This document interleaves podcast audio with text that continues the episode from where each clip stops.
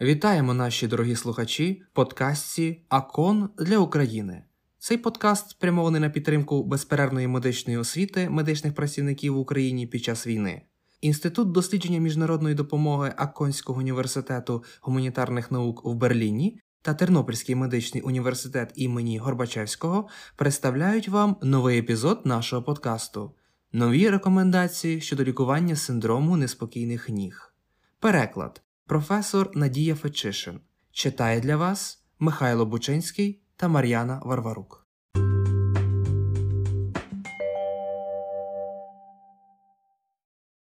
Ми пропонуємо в подкасті всю клінічну інформацію щодо запропонованої теми. Ми не намагалися змінити оцінку кожного конкретного випадку щодо певного пацієнта чи окреме заключення про терапію, які прийняті досвідченими клініцистами на місці події. Я дуже чекав на цей подкаст, тому що мені, як невропатологу, часто доводилося мати справу із синдромом неспокійних ніг. І сьогодні ми хочемо поговорити про нові рекомендації, які діють з цього року щодо цього питання. Ви маєте великий досвід практичної діяльності, відігравали ключову роль у розробці цих нових вказівок. Представтеся, будь ласка, коротко і розкажіть нам, де ви працюєте і чим займаєтеся. В першу чергу дякую вам за запрошення. Я рада скористатися такою можливістю і розказати більш детально про таке захворювання, як неспокійні ноги. Тому що я вважаю, що це справді важливе питання і проблема, про що не завжди є достатньо інформації. І так, як ви вже сказали, кожен може стикнутися з цим у своїй клінічній практиці. Мене звати Анна Гайденбергер. Я невропатолог і фахівець з медицини сну. Я отримала базову неврологічну підготовку на базі університетської лікарні в Мюнстері. Зараз я працюю головним лікарем університетської клініки в Інсбруці. Працюю в неврологічному відділі, який є складовою університетської лікарні в Інсбруці. Я займаюся медициною сну і, звичайно, працюю над проблемою синдрому неспокійних ніг. Водночас очолюю Німецьке товариство дослідження сну та медицини сну.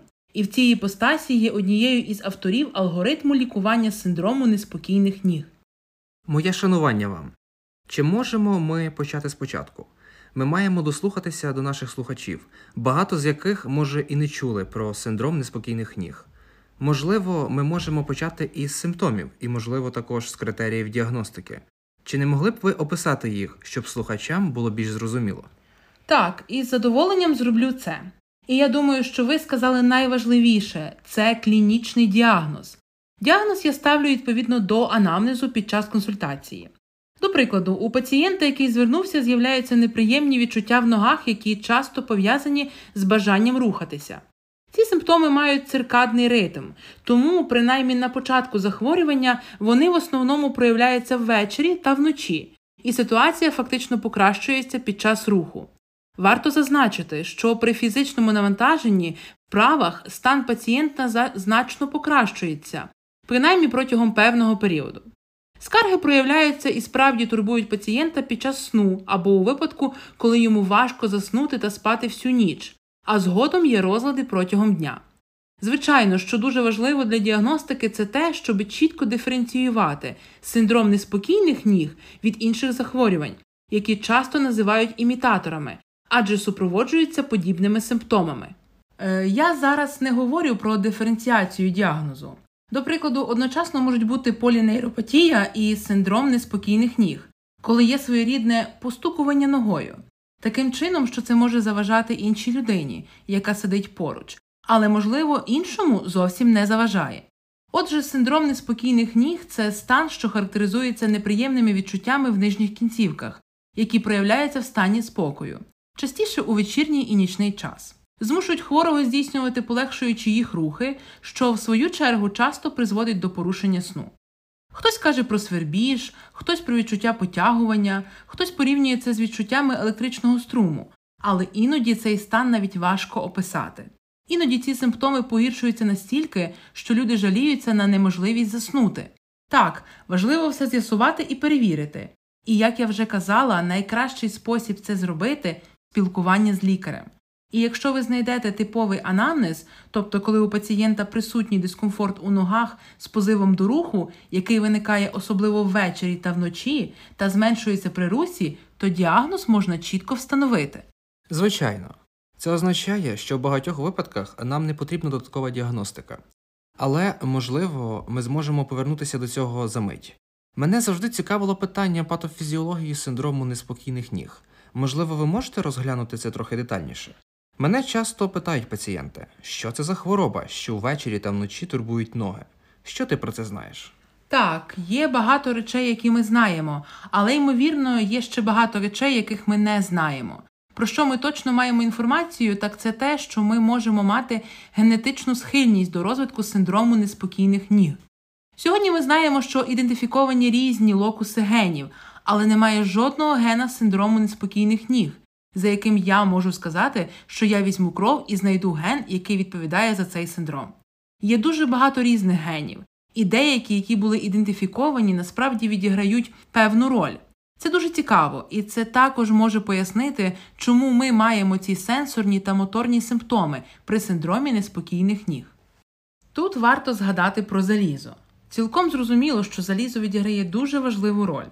По-перше, тому що нам потрібно залізо для продукування дофаміну, який є нейромедіатором, відповідальним за рух, і виробляється у клітинах мозку, що контролюють м'язову активність. Це, звичайно, має значення, але залізо також відіграє важливу роль на клітинному рівні. Є дослідження, які показують, що ми можемо мати дисфункцію транспортування заліза на мітохондріальному рівні. Ми також знаємо, що пацієнти з синдромом неспокійних ніг мають нижчий рівень заліза в спинномозковій рідині. Отже, залізо відіграє значну роль, його призначення успішно застосовується з терапевтичною метою. Для пацієнтів із синдромом неспокійних ніг необхідний дещо вищий рівень заліза.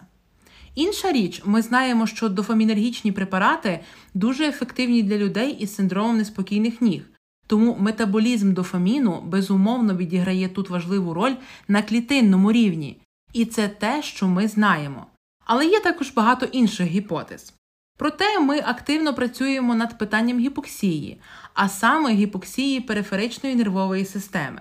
Але це лише початки вивчення, і ці питання потребують подальшого наукового дослідження. Запитань більше, аніж відповідей. Поки ми не можемо чітко пояснити, звідки береться хвороба. Синдром неспокійних ніг, безумовно, має багатофакторні причини. До цього часу фахівці говорили про вторинний синдром неспокійливих ніг. Це згадувалося, наприклад, коли у вас були симптоми, спричинені ліками. Або, як часто бачу я, у пацієнтів з нирковою недостатністю, чи у пацієнтів, які на діалізі. Що тут змінилося? У нових рекомендаціях ви звернули на це увагу, чи не так? Ми б хотіли, щоб тут робили диференціацію.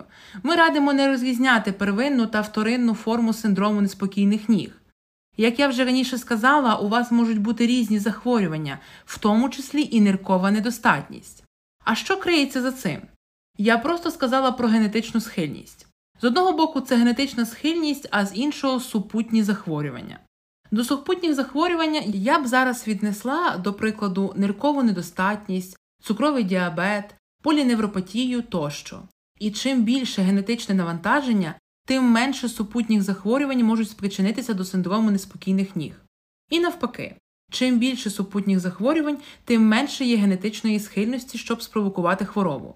Це дуже важливо, щоб синдром неспокійних ніг сприймався як хвороба і сприймався серйозно, незважаючи на супутні захворювання. І тому ми вважаємо, що це самостійне захворювання до того ж супутнє, яке необхідно лікувати окремо. Може бути і таке, коли, до прикладу, антидепресанти можуть спровокувати синдром неспокійних ніг. Так, абсолютно.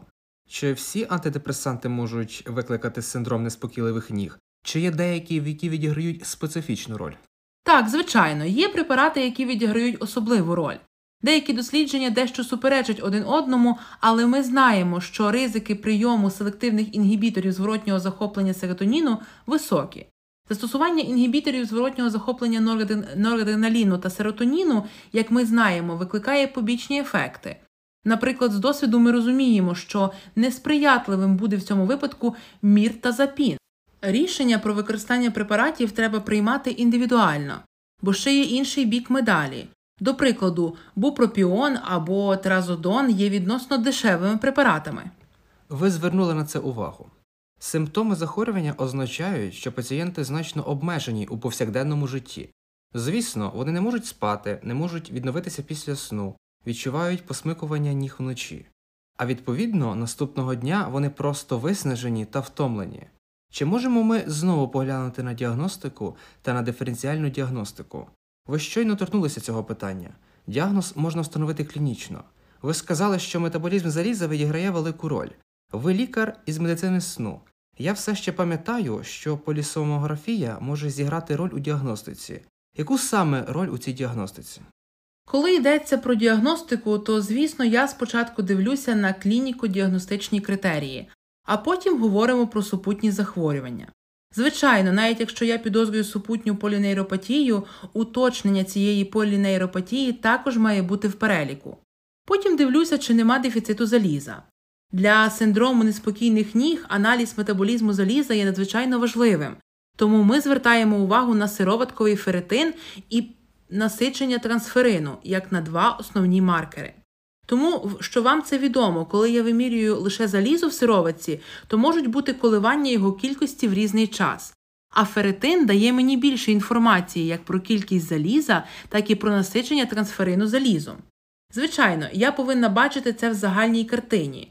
Отже, якщо у мене є пацієнт з інфекцією та підвищеними параметрами запального процесу, а я знаю, що ферритин є білком гострої фази, і тому його концентрація в сироватці крові зростає навіть у декілька разів саме при інфекціях, запальних станах, новоутвореннях, захворюваннях печінки, хронічній хворобі нирок. Це безпосередньо впливає на лікування. У пацієнта може бути низький рівень гемоглобіну, може бути низький рівень ферритину, тобто показники заліза на нулі. В обох випадках людина відчуває слабкість, втому, може бути блідою. Тут потрібен розгорнутий аналіз крові і тест на ферритин. Не варто поспішати приймати залізо. В анемії можуть бути різні причини, і не всі вони зводяться до кількості заліза в раціоні. Ви питали про диференціальну діагностику. Ви можете добре розглянути це в рекомендаціях. Це дуже цікаво, адже тут ціла таблиця. Отже, мова йде, до прикладу, про позиційний дискомфорт. Є люди, яким просто потрібно довго шукати правильне положення, щоб правильно покласти ноги. Так, я думаю, час від часу це допомагає, але деякі люди чітко цього дотримуються, і це небажання рухатися в класичному розумінні. Пацієнти із синдромом неспокійних ніг кажуть: «Мене турбує моя нога, це зводить мене з розуму, тому я повинен стати і рухати нею постійно». Додаткову інформацію щодо цього діагнозу можна диференціювати як радикулопатію та звуження хребта. Тут мова може також іти про варикозне розширення вен, артроз, артрит чи мимовільні рухи. Інколи це називають розгойдування. Можливо, це зовсім не турбує пацієнта, але набагато більше турбує його оточення. І він може чути фрази на кшталт «перестань хитати ногами». Мені б це також заважало, а це захворювання – синдром неспокійних ніг. Його ще можна диференціювати як тремор. Пацієнти дуже добре описують свої симптоми, такі як поколювання, свербіж, стискання та відчуття потягування. Так, абсолютно. В моїй практиці також це спостерігалося. Я щойно зрозумів, що моє запитання було дещо заплутаним і трохи ширшим. Але ви вже багато відповіли. Останнє, про що я згадав, це полісомнографія. Яка мета цього обстеження? Чи це взагалі має значення? Тому що ми ще про це не говорили. Це дуже важливе вимірювання у медицині сну. Отже, перш за все, якщо у вас синдром неспокійних ніг, вам для підтвердження діагнозу не обов'язково потрібна полісомнографія, оскільки це клінічний діагноз. Але полісомнографія може дати лікарю додаткову інформацію, тому що це дозволяє виявити періодичні рухи ніг під час сну. І 85% людей із синдромом неспокійних ніг відбуваються періодичні рухи ніг саме під час сну. Ми щойно говорили про те, що ніколи не так тривіально ставити клінічний діагноз.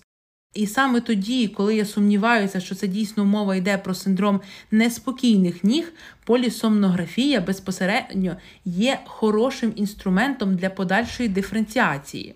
Звичайно, полісомнографія має виправданий підхід.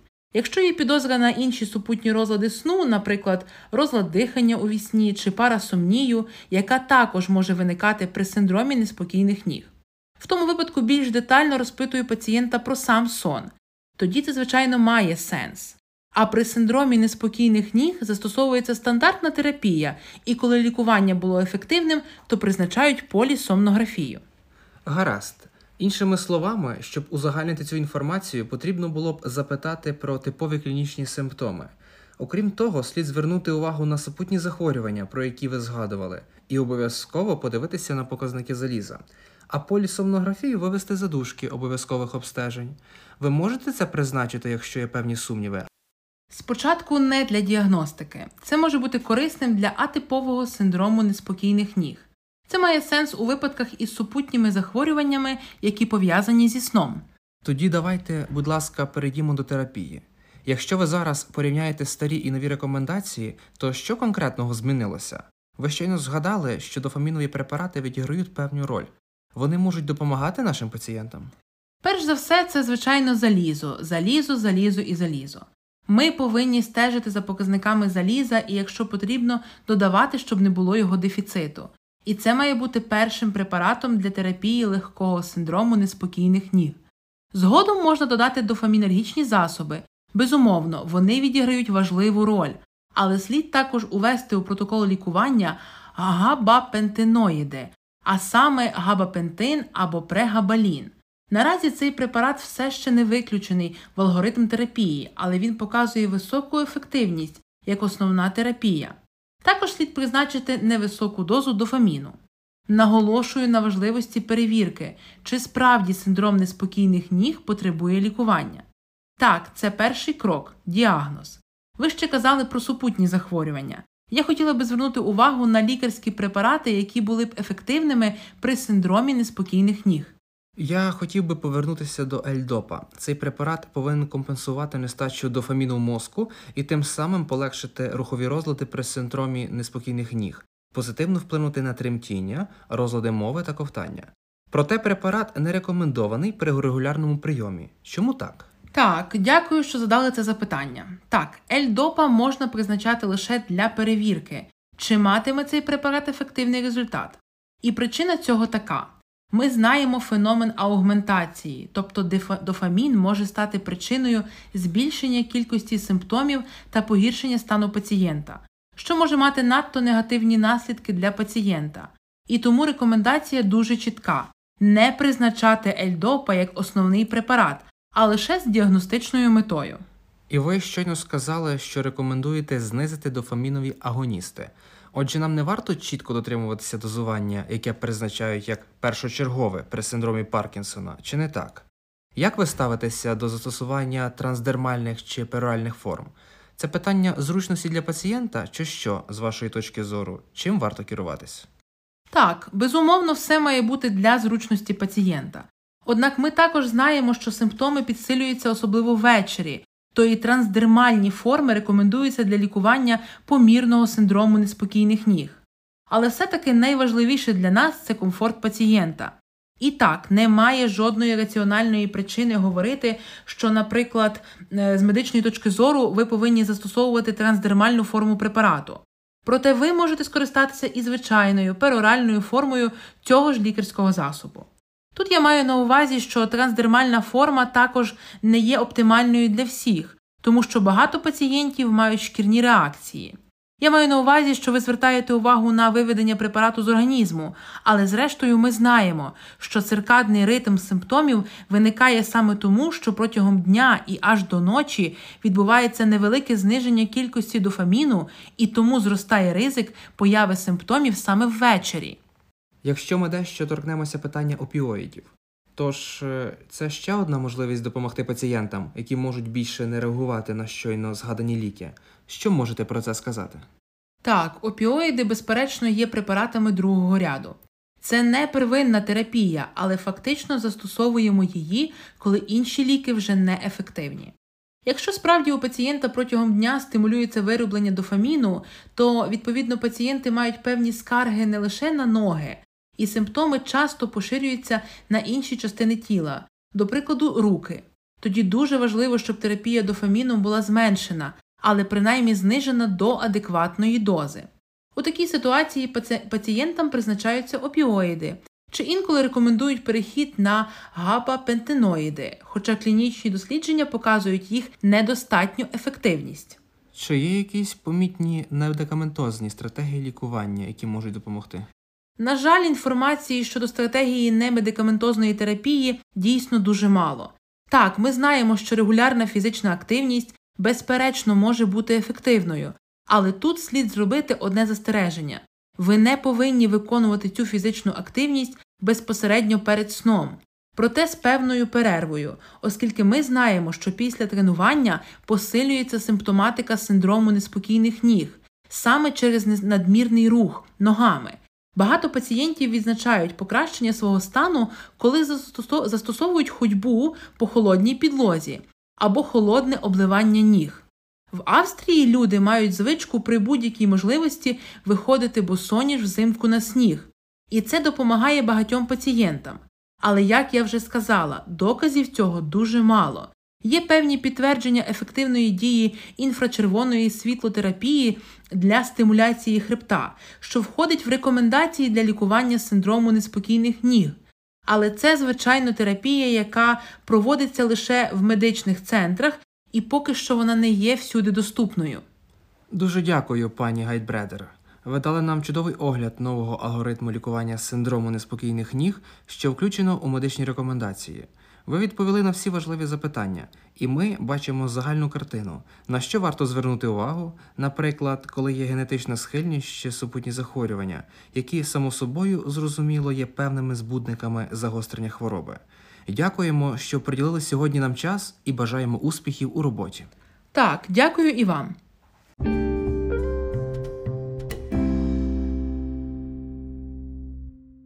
Це був перекладений епізод німецького подкасту «Клінічно релевантний. Твій партнер у галузі охорони здоров'я». Ми сподіваємося, що вам сподобався цей подкаст і ви змогли винести щось корисне для щоденної клінічної роботи. Якщо це так, то ми будемо дуже раді позитивній оцінці та відгукам.